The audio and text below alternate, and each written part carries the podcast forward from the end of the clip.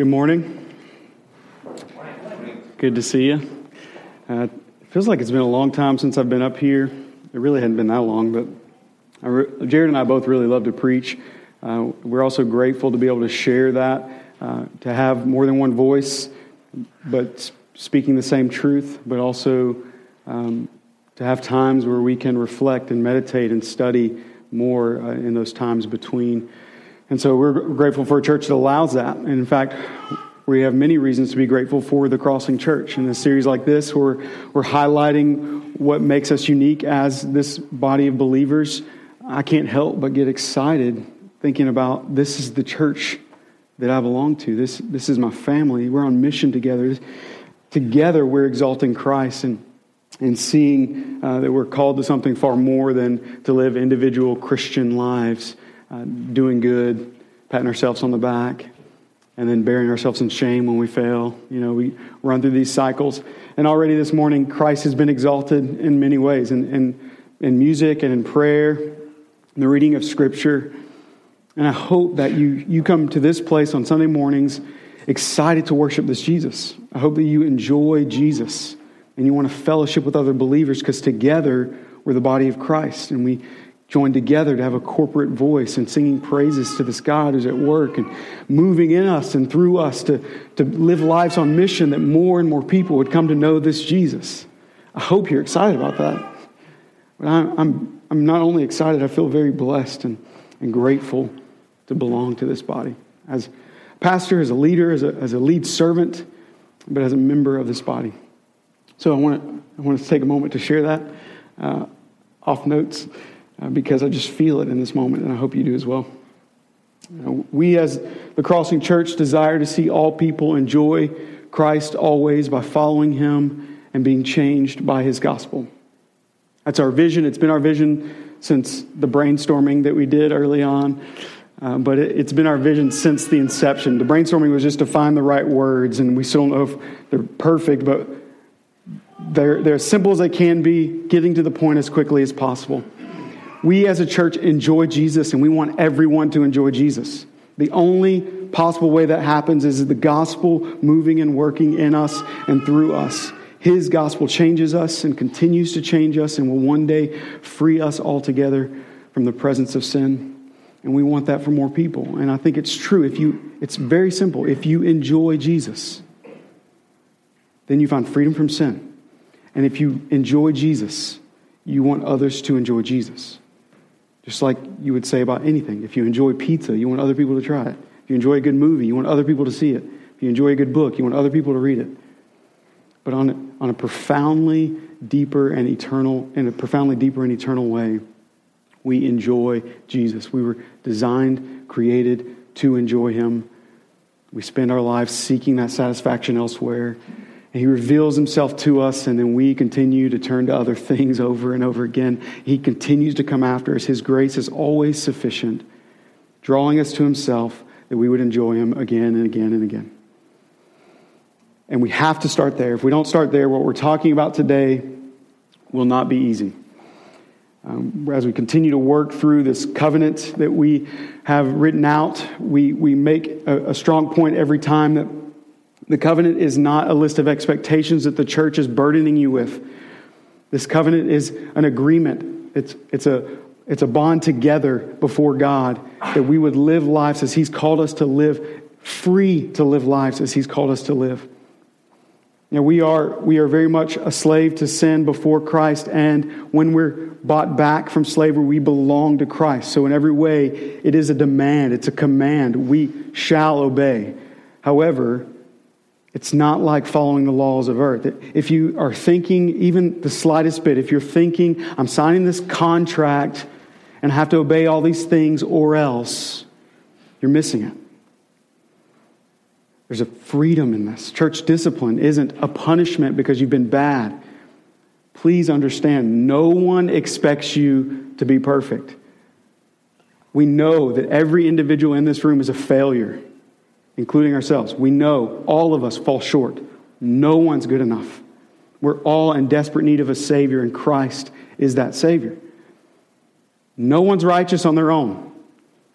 No one can attain righteousness on their own. this, this easy believism that I said a prayer, so now I'm a Christian and I just live my life modifying my behavior is not Christianity. Christianity says you're not good enough. Sin issues are not behavior issues, they're nature issues. You and your very nature are not good enough. You're a sinner. So Christ has been crucified on your behalf. And in, Christ, sin is put to death, and you are given new life. You're a new create, creation. You have a new nature. And this new you lives in line with every point of commitment on this covenant to find greater joy and greater freedom in this gospel that we proclaim. It's a joy. I hope that you see it's a joy to join in this. That's why we're doing this. That's why we're walking through this. That everyone that's been going along with us, that started the member profile and started reading the book, started reading through the covenant, hasn't finished signing, everyone that's been a part of this and, and almost done, I want you to see this is a joy. You should be eager to get this done, to be in. If you're in, get in. Covenant with us. And for those who, who've been with us for the community and for the mission, grateful to have you. You're welcome to continue along, but I hope that as we walk through this, you have this excitement stirring in you to be a part of this. How beautiful this is. To be all in. To, to get done with the dating phase and put a ring on it already, right? There's, there's so much more to enjoy. And I really hope you see it. This it cannot be this, this Jared mentioned last week, this moralistic therapeutic deism. This idea that God exists, but he's detached and aloof. And he designed everything to work, and he's just sitting back. And now we have to work really hard to fix everything. And we have some good scripture we can take out of context to, to soothe our souls in right moments. But for the most part, we're just going to live our lives for ourselves, establishing our own kingdom and calling ourselves Christians. It's a pathetic life, and it's a miserable life. It's a, it's a swinging back and forth of self righteousness and shame, self righteousness and shame. It's never freedom. And the gospel frees us, gives us new nature to cause something, something greater.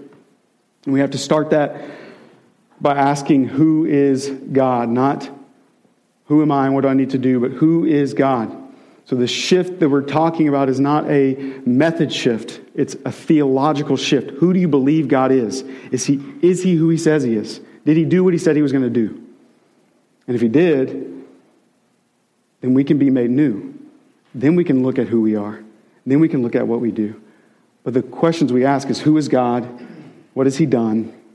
And then who are we as a result of that? And what do we do in light of this gospel truth? Who is God? What has he done? Who are we as a result? And then what do we do in light of this truth? We have to do it in that order. Can't get it mixed up. Can't leave parts out. It's not an end all, but it's a tool to assess where our belief is.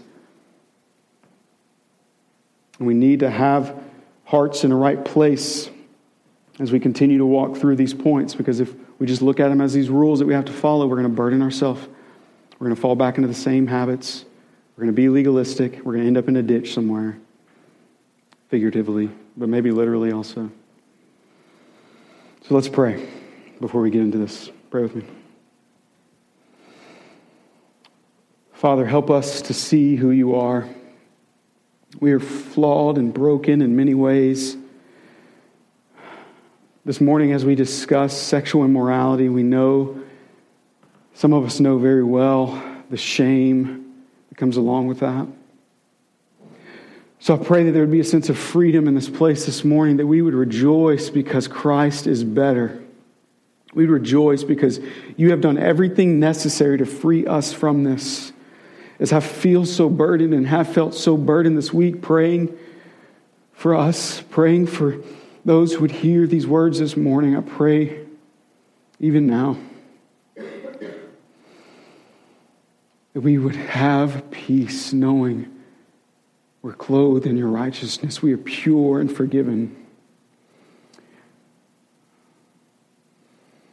You have called us to something more that our failures are not an end, that your law is not a burden to crush us, but a grace to show us we need Christ, and you have given us Christ. In Jesus' name, amen. All right. That's our introduction. Let's Okay, um, I really enjoy fire. I'm not a pyromaniac, but I like fire. It's fun.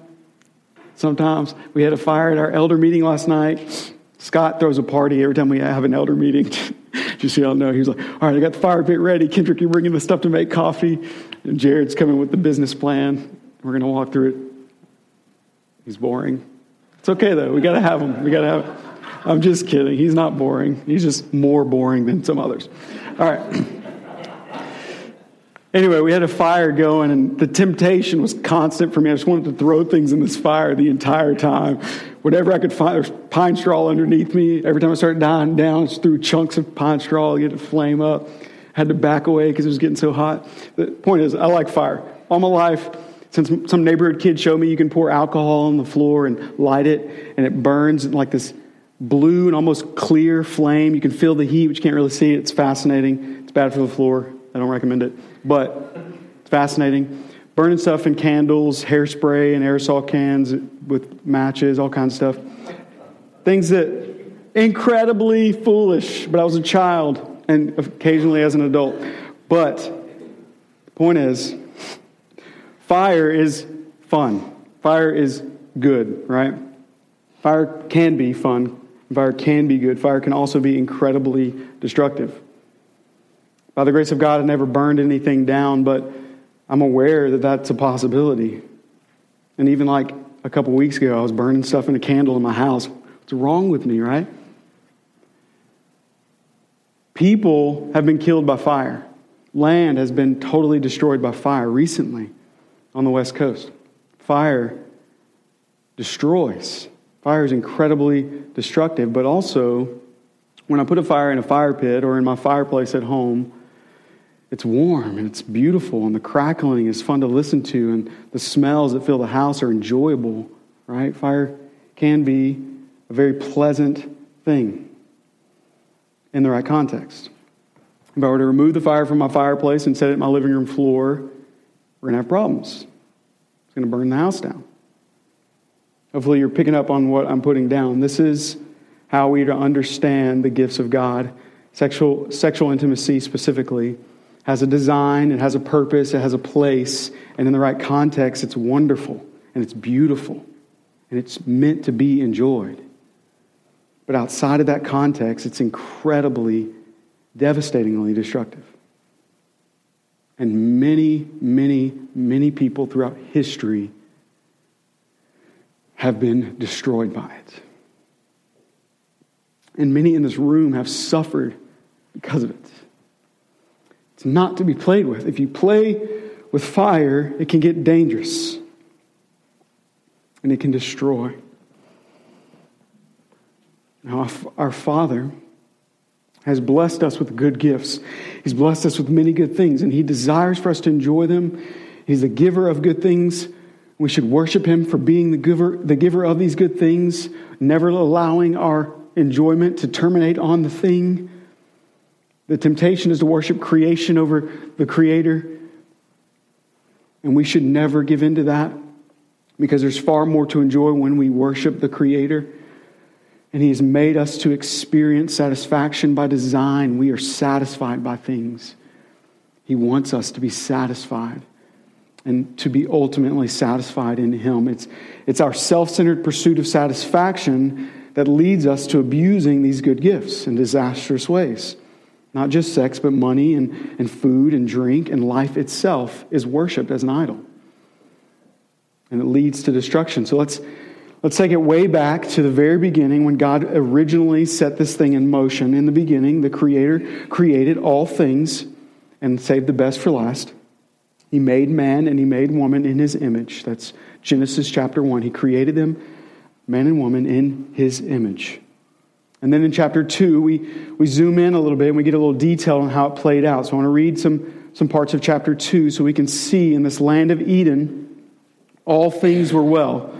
Everything was good by the profession of the Creator. All things were good, and man and woman were, were very good. But before he gave woman to man, there was something missing, there was something lacking. And there was no man to cultivate the, or rule the land. Verse 7 Then the Lord God formed the man of, the, of the dust from the ground and breathed into his nostrils and breathed the breath of life, and the man became a living creature. So God, with his very hands, formed man from the dirt, and with his very breath gave him life. And now we have this man to cultivate the land to, to rule over the land. And, and the Lord puts a garden in Eden, the Garden of Eden, and He puts it between some rivers. And among the rivers, the, the plants and the trees flourish and produce fruit, and Adam is free. That's the name of the man. I didn't say it before. Adam is free to eat of anything, any tree he wants, except for one. God gives him this one rule don't, don't eat from this one tree. And then we have this establishment of law to govern the actions of man. But later we'll learn that more than to govern the actions of man, the law actually serves to expose the heart of man and, and expose our need for Christ, our need for a Savior. Immediately following this command to not eat of that one tree, we see something else take place in verse 18. Then the Lord God said, it is not good that the man should be alone. So, of all things he's created, everything has been good. And finally, he says something's not good, and that's that man is alone. I will make him a helper fit for him. Jump to verse 20. The man gave names to all livestock and to the birds of the, heavens and to every beast of the field. But for Adam, there was not found a helper fit for him. So the Lord God caused a deep sleep to fall upon the man, and while he slept, took one of his ribs and, clo- and closed up its place with flesh. And the rib that the Lord had taken from the man, he made into a woman and brought her to the man. Then the man said, or more appropriately, he sang, This at last is bone of my bones and flesh of my flesh. She shall be called woman, because she was taken out of man. Therefore, a man shall leave his father and his mother and hold fast to his wife, and they shall become one flesh. And the man and his wife were both naked and were not ashamed. Praise the Lord, right? Adam did, right? He bust into song, beholding the sight of his wife uninhibited by insecurity, both of them totally free in the garden, nothing in all of creation compared to the sight he was beholding. And he sang. He praised God for this gift that is his wife. Naked and unashamed, he sings with delight to the glory of the Lord, the giver of this gift. Now, can you imagine the reality? I, I, know you can't. We cannot even imagine the reality of freedom like, like they're experiencing. Total freedom from shame and insecurity. None of it. No shame, no insecurity, standing before one another, totally vulnerable, rejoicing, and joined together in perfect unity, they're free from sin. And what are they to do? Just two things. One of, one of the two things is a don't do, and we talked about that one. Don't eat of that tree. And the one, the other is a do. and that is given by the Lord back in chapter 1, zooming back out. We have both man and woman. Chapter 1, verse 28. And God blessed them. And God said to them, Be fruitful and multiply, and fill the earth and subdue it, and have dominion over the fish of the sea, and over the birds of the heavens, and over every living thing that moves on the earth. The Lord is declaring here and elsewhere that He has designed it, that His creation, man and woman, shall inhabit the earth, fill the earth, and rule it. He wants to fill the world with His people, to worship Him, to enjoy creation, make babies, and rule the world. That's what they were to do. Man and woman were designed by the Creator to complement one another, and that's evident here already. That's, that's psychologically, emotionally, spiritually, we complement one another. But specifically for today's context, physically, man and woman were designed to complement one another. It makes sense because that's how God designed it. And it's, we're necessarily distinct in roles, though we're equal in value. Both together good, distinct in role. So, so procreation helps us have a better picture of how God designed this to work. Both man and woman are necessary, both man and woman fit together. And man and woman complement one another in this perfect design to fill the world with the people of God to worship the Creator. How gracious is our Creator to make such a process a joy to experience. Not just the experience of of making the offspring, but also the offspring themselves are a joy to experience, a blessing from the Lord.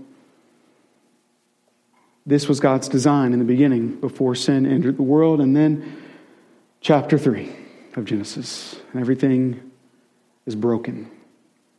The enemy comes in to destroy the unity, the enemy comes in to destroy the perfect gifts, lying to the woman as the man passively allows it to happen not protecting his bride, giving in to the sin himself. And it's because of the sin of Adam, the world is flawed, the world is broken. All these good gifts become idols. The fire begins to destroy rather than warm and celebrate. And what, what we're missing is that, is that we no longer are worshiping the Creator, but we're worshiping the creation. We sense there's something wrong. All of mankind sense there's something wrong, and that's why we have this never ending quest for satisfaction, distorting the gifts of God to try and indulge the flesh. We have these urges. The flesh has these urges. We have to satisfy them, right? That's, the, that's what's in the minds of, of every man who's ever lived. I got to satisfy the flesh.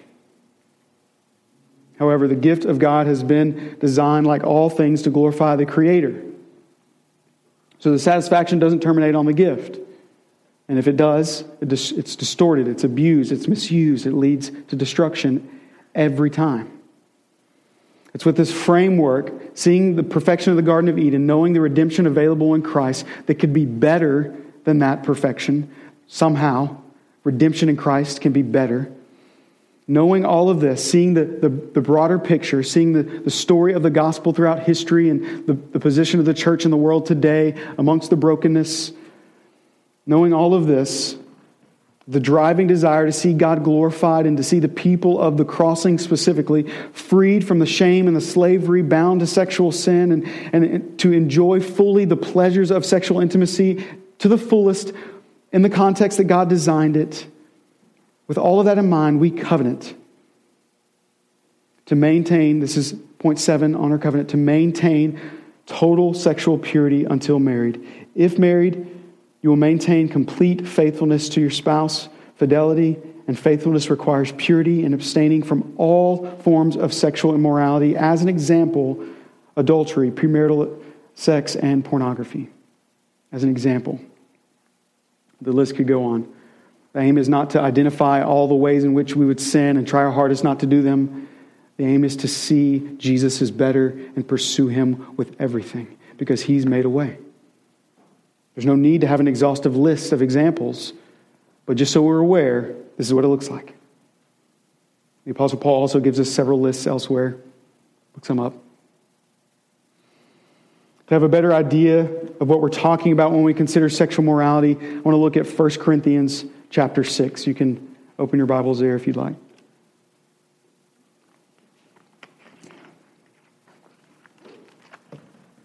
All right, 1 Corinthians chapter 6. We're going to read through or 12 through 20.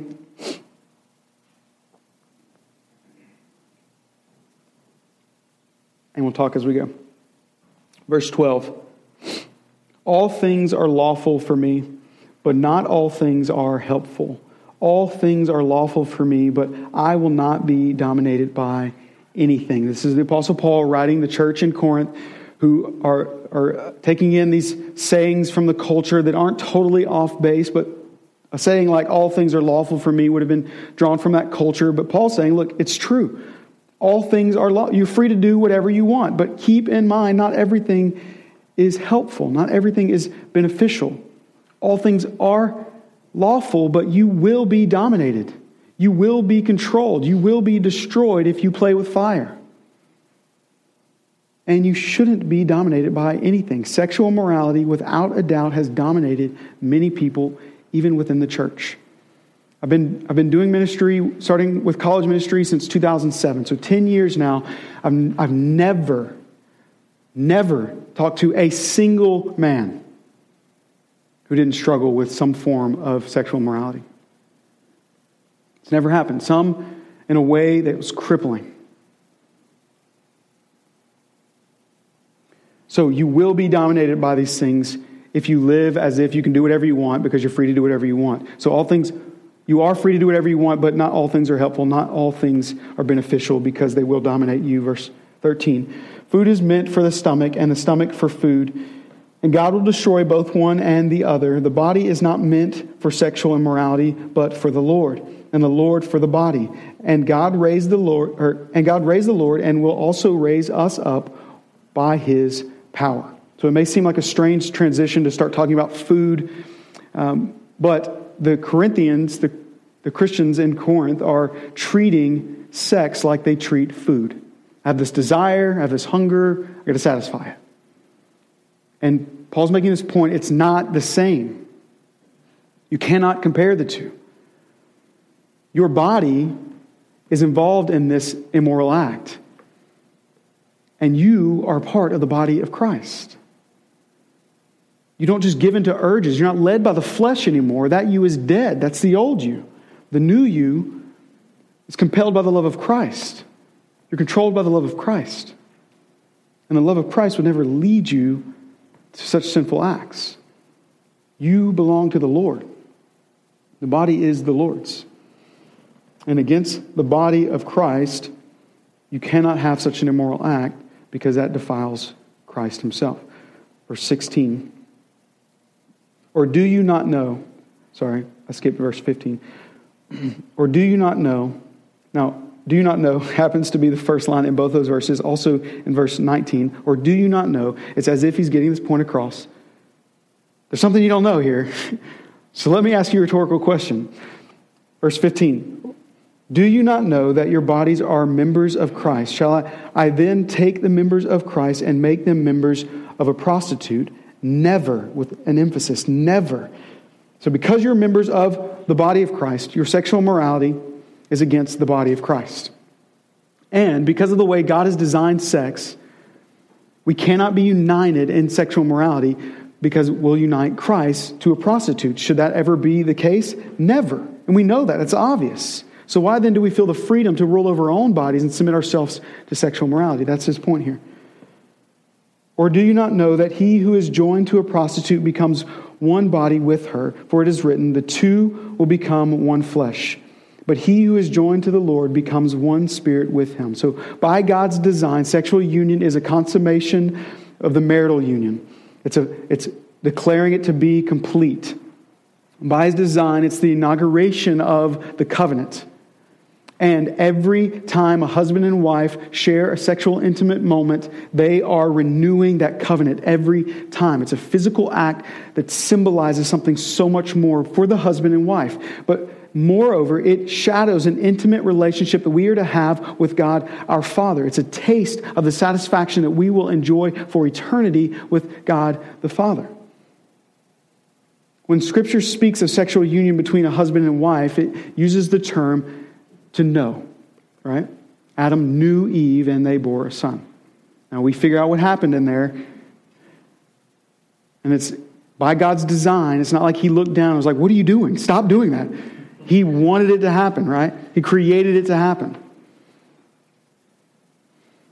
Adam knew Eve and they bore a son. And the same word, both in Hebrew and in Greek, the same word that's used in that context is used in the same context that describes God knowing us.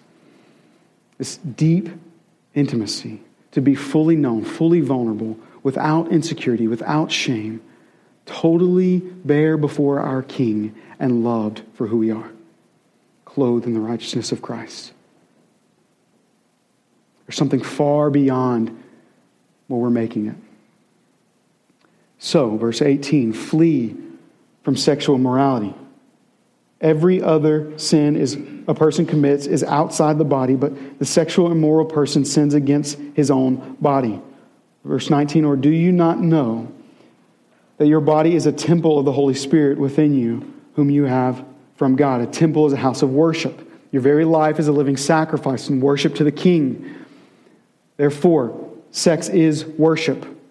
It should be, it's meant to be, it's designed to be worship to the giver of all things. And if it's not, it's worship of something else you, the other person, the act itself, the experience, whatever it might be. You are not your own, for you were bought with a price. So glorify God in your body. So, as with everything, our covenant, in our covenant, we are only talking about what God is calling us to. So, in this passage, we see what God has called us to. It's very easy to read this passage and feel burdened by responsibility, to feel overwhelmed by shame because we are all failures. But God has called us to something and by His grace done everything necessary to make it possible. Please know that your Father looks at you and sees purity and sees righteousness. You are forgiven if you are clothed in the righteousness of Christ. He was perfect, He alone was perfect. So if you only believe, if you only trust in Him, if you only seek to find satisfaction in Him, enjoy Him in all of life, you are pure. You are blameless. You are holy. And it's our hope that we can see this not as a command or demand, though it is a demand, a command. It's not that we see it in that way and feel burdened by it, but that we see it's a grace of God. Any commandment of God is a grace of God. And it's our hope that we see it's a plea to see there's something better.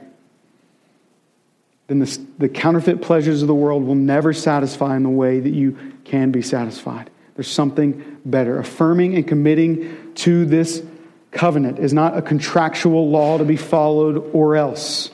You cannot view it with an or else. It's a plea to come and enjoy Christ more fully. It's not against you, it's for you. To paraphrase Tim Keller, if we knew all that God knew, and if we could see completely what God sees, if we could control things like God controls, we would choose precisely what it is He commands of us. We would do exactly what it is He calls us to do if we knew all that He knew, if we could really see all that He is. So, why would we choose anything over Jesus? Why would we choose sexual morality over Jesus? It's a question to ask following all of that. Because we don't believe he's better. And why would we choose Jesus over sexual sin? Because he's better. Why would we settle for why would we want something outside of how God designed it, knowing that if we lived within how God designed it, there's greater joy, there's greater satisfaction. The only reason you pursue sexual sin is because you're after satisfaction. Can we have the ding, like let irony set in. Like, let's figure this out together. Just work through it logically. There's greater joy. There's, there's more to enjoy. There's deeper satisfaction. There's more than we could even comprehend. To be completely free from all inhibition and be in the right place at the same time. It's not let go of all the rules and do whatever you want so you can find satisfaction. It's fall into the arms of your Father and find all that you need. And that's my problem with things like True Love Waits. I'm, I'm not against it. I'm, I'm, not, I'm never going to like boycott or rally against True Love Waits. If you did it, that's great. I did it too, right? Or I tried. True Love Waits is a thing that we do in the, in the Christian culture that is a good idea, but it often leads to some horrible results. In my experience, it's not tied well enough to Christ. It's not tied well enough to the gospel, the freedom that there is in the gospel. And so, what we end up having is this promise before their parents. The teenagers make promises to their parents and before God and the church to abstain from sex until they're married, which is obviously a good idea. You should do that. However, what ends up happening is we compartmentalize this area of our lives and we never talk about it again. Some people do, but we just hold on to this promise that we made And at best, and I hesitate to even use the word best, some people make it because they're terrified of letting their parents down or disappointing God. Or if we're more honest, there just wasn't a lot of interest in temptation, right? Nobody was trying to trying anything, so you were able to make it through. And then some people, they distort definitions and, well, I didn't go all the way, so I made it. They pat themselves on the back and count it as a win. And then, there, and then there's some who just fail. And unfortunately, those who, quote, succeed at true love waits, boast in it, and create this, this higher level of Christianity for everyone who kept their virginity to the shame of everyone who failed. This is my experience. I think it's a pretty broad experience, but I still want to leave the room for those who, who, had, who had it centered around the gospel and, and were able to use this as a healthy tool to abstain and to, to be pure to the glory of God. And I celebrate that with you. However, from my experience, I, I see a lot of people broken and ashamed or boasting in self righteousness. And, and it's not just true love waits, it's other things. Crush the crush, whatever you want to call it. I don't know if you know that one. It's a good one. Might be more charismatic camp. That's why I knew it. the point is, there's not a lower class of Christianity and a higher class of Christianity. It's certainly not defined by whether or not you're able to abstain. There's freedom in Christ, period. There's righteousness in Christ, period. That's all there is your only hope. So if you made it, if you survived and made it to marriage, or you're still fighting the fight, I don't want to make light of that, even though I just did. I don't want to make light of that. Celebrate Jesus. It's by the grace of God, not by your willpower, not by your determination. God has been gracious to you, but some have suffered tremendously from sexual sin. I've, I've wept with people who have buried themselves so deep under shame because they didn't make it.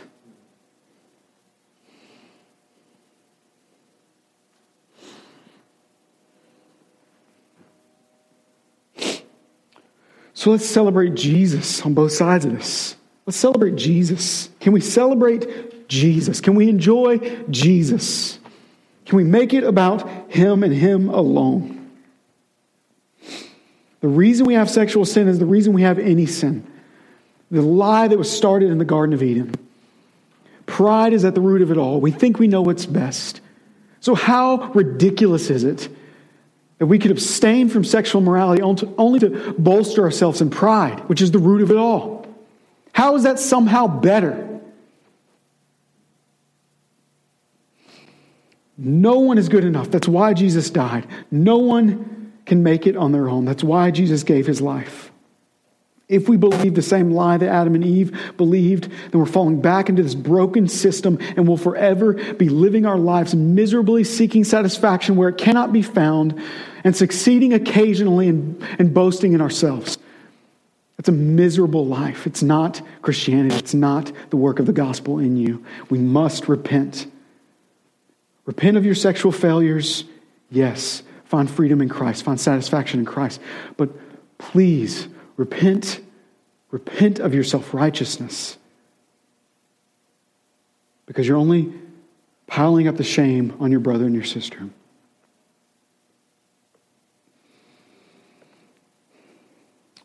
One of the clearest examples of those both falling into sexual morality and being buried in the shame of it is King David a man who God says is pursuing him, pursuing the heart of God. A man who is held as a, a, a figure in, in history, a figure in Scripture to be idolized by some, though he should never be. This man who defeated the giant Goliath and, and who led the people of God to finally worship God and stop worshiping idols, though he had his flaws. This is a man of God. And he struggled with sin to the point that he would steal another man's wife and have that man killed. I would say that's pretty extreme. You may have a different definition of extreme. In Psalm 51, which we read as our call to worship, David has just experienced a conviction for his sin, his brokenness, a brokenness that's brought him to weep. He realizes the consequences of his sin, but more than, more than the consequence, more than the people who were hurt in the process of his sin, his brokenness is about whom he has sinned against. So, certainly, many people are broken because of sexual sin. Certainly, many are damaged. But our sin is ultimately against God. And so we must bring it to God and realize in Him alone are we going to find freedom from both the sin and the shame. I just want to read verses 8 through 12 from that Psalm 51. Let me hear joy and gladness. Let the bones that you have broken rejoice.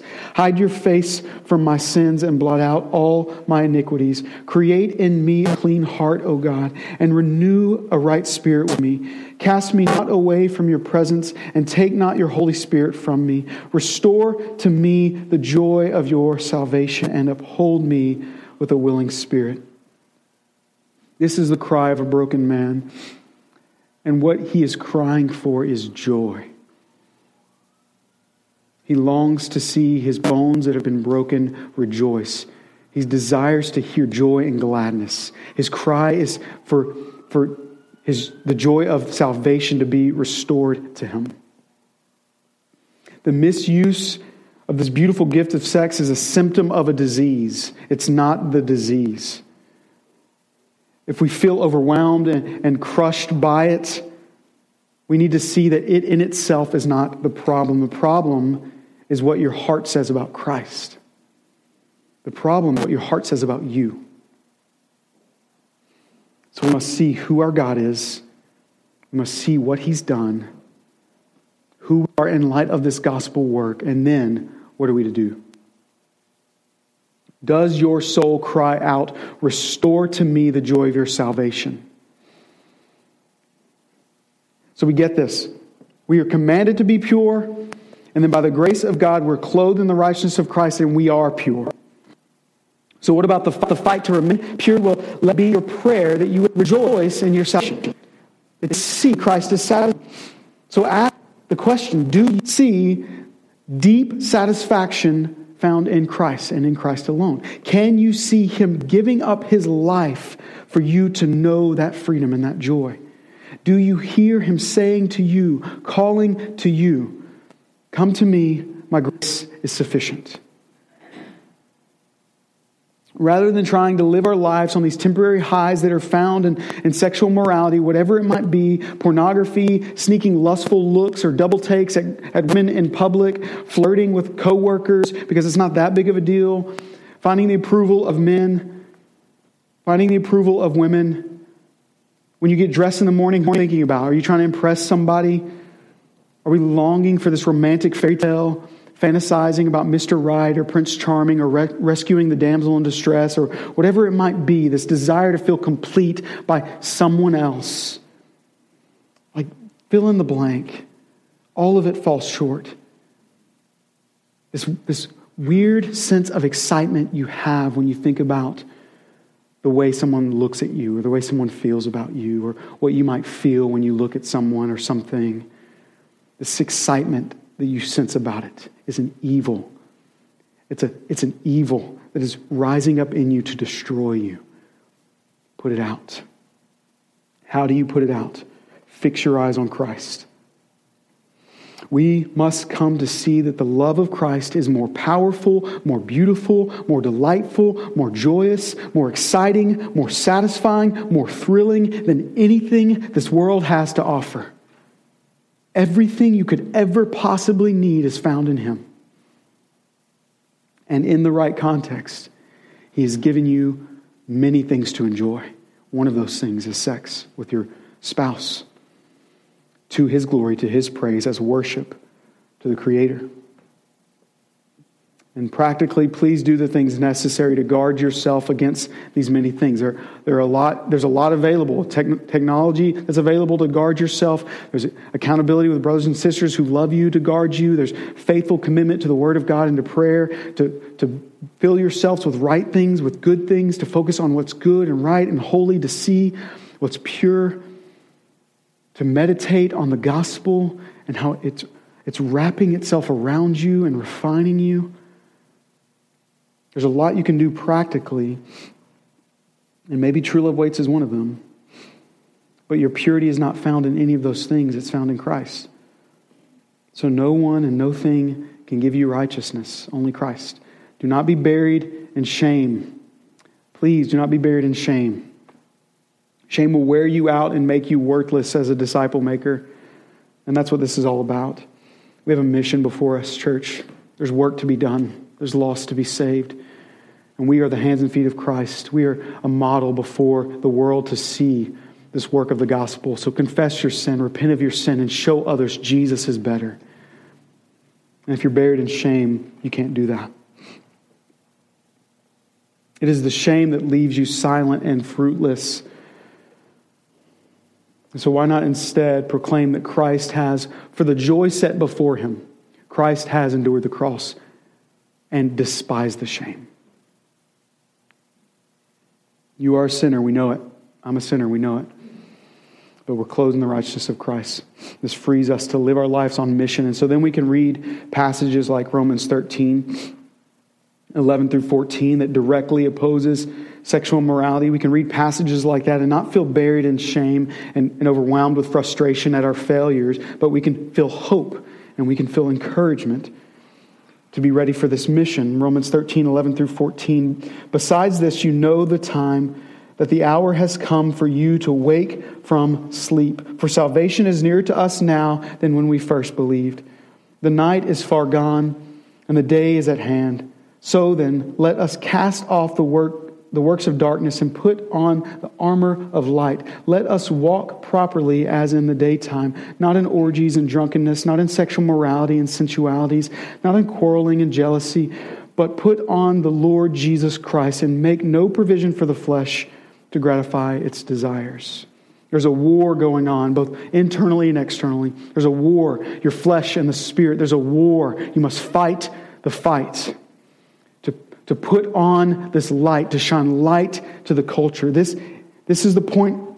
This is the point of the membership covenant, that we'd remember what it looks like to walk in the light, that we remember what we're called to, to live in the darkness as light bearers, this war that's being fought for the souls of our long lost brothers and sisters. And we have this opportunity to enjoy Christ, to put on display for the world to see. What's more is knowing God will eradicate the lust in us as we're filled with a deeply satisfying love. We're denying the flesh, crucifying the flesh, and we're following Jesus. And others see it and they know we belong to Him. They know we're disciples of Christ. And then we proclaim that truth that, that could offer them that freedom. And this all points to this, this overall analogy, this overall picture. This points to the bride, the church. We're the bride of Christ. It all works together. Christ is our groom, and He is sufficient, and He is all satisfying. And so, 50 minutes into the sermon, I get to the second point. We're not going to go into depth with this one. But point two that we're going over this morning from the covenant is number eight, connecting this. We covenant to seek marriage reconciliation under the direction of elders should marriage become troubled enough to consider divorce. And you are committing to honor marriage as a commitment until death. Now, this is simple and it's beautiful, but it's incredibly challenging, as married people can attest. We often joke, I think I heard D.A. Carson say it before when I talked to those considering marriage, a joke about never consider divorce but murder, uh, a few times. It's, it's amazing how beautiful marriage can be, just as it's amazing how beautiful sex can be within marriage, as God designed it.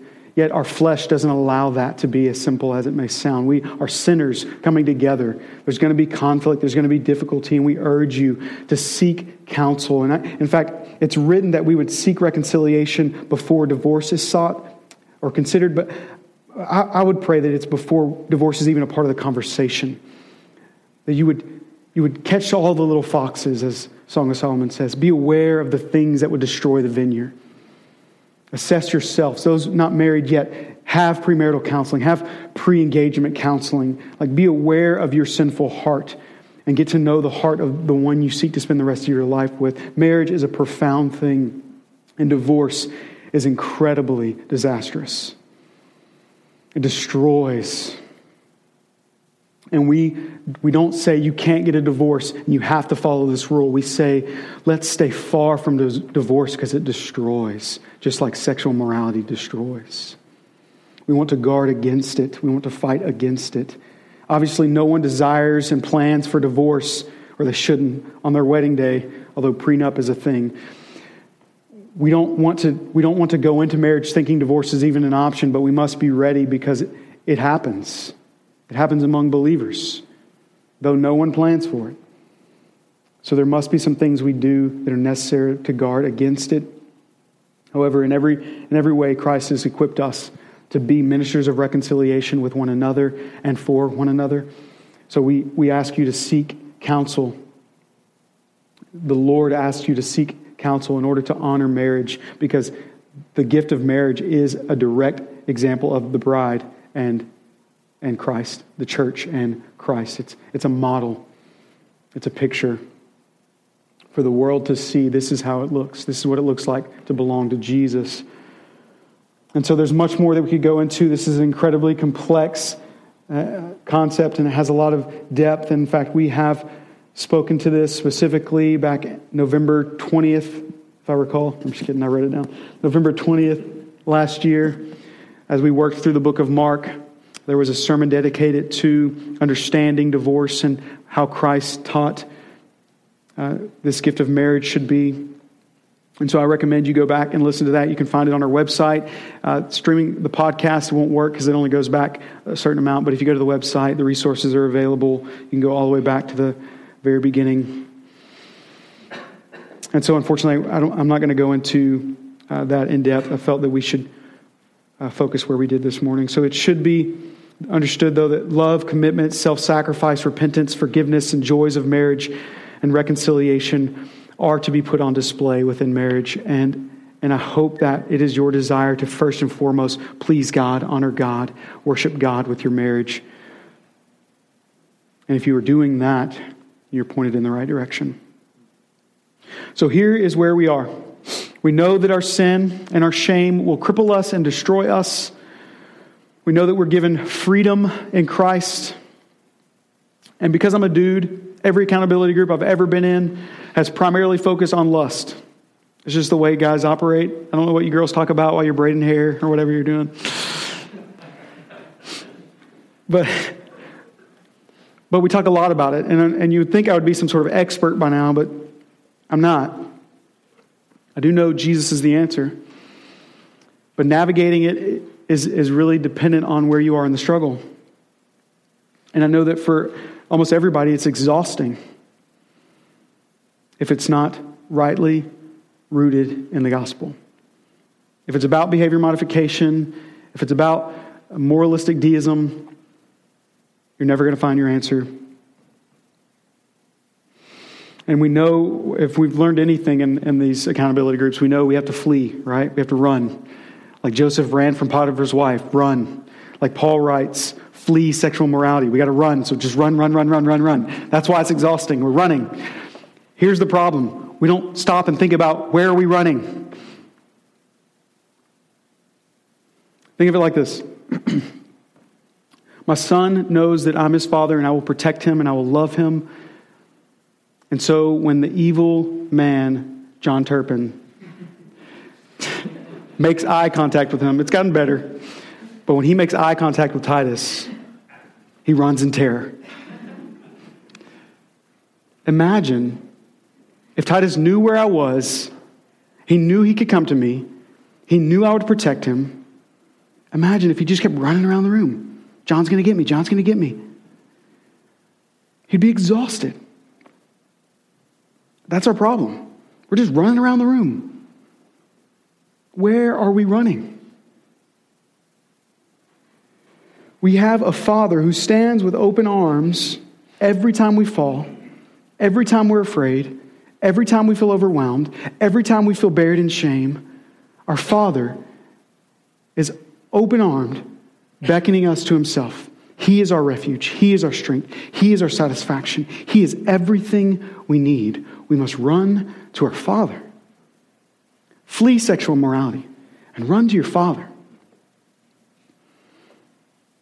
It's the only hope. Let's pray. Father, I thank you so much for the love you have for us. I thank you for the ways in which you have affirmed over and over again that you are our sure refuge, that you are our strength, that you are our satisfaction, that you have given us everything we need in Christ to find all we could ever want. Let it be that we would desire to worship you in every area of our lives, that we'd lay down our idols, that we'd rightly see who we are because of who you are that we'd, have, we'd experience the liberation that there is to be found in the truth. We'd cling to the hope we have in Christ, that we'd fix our eyes on the pioneer and the perfecter of our faith.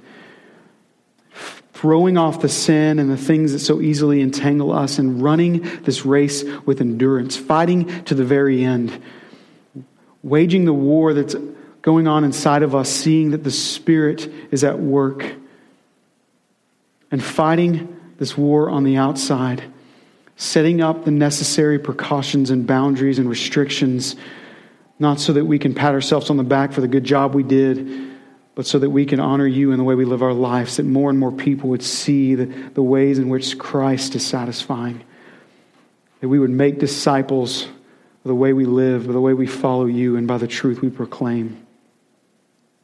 Praise you for Jesus, and I thank you for the Crossing Church this commitment we have to not shy away from difficult things, but to press in and to press out the things that don't belong, that we'd be sanctified by your gospel.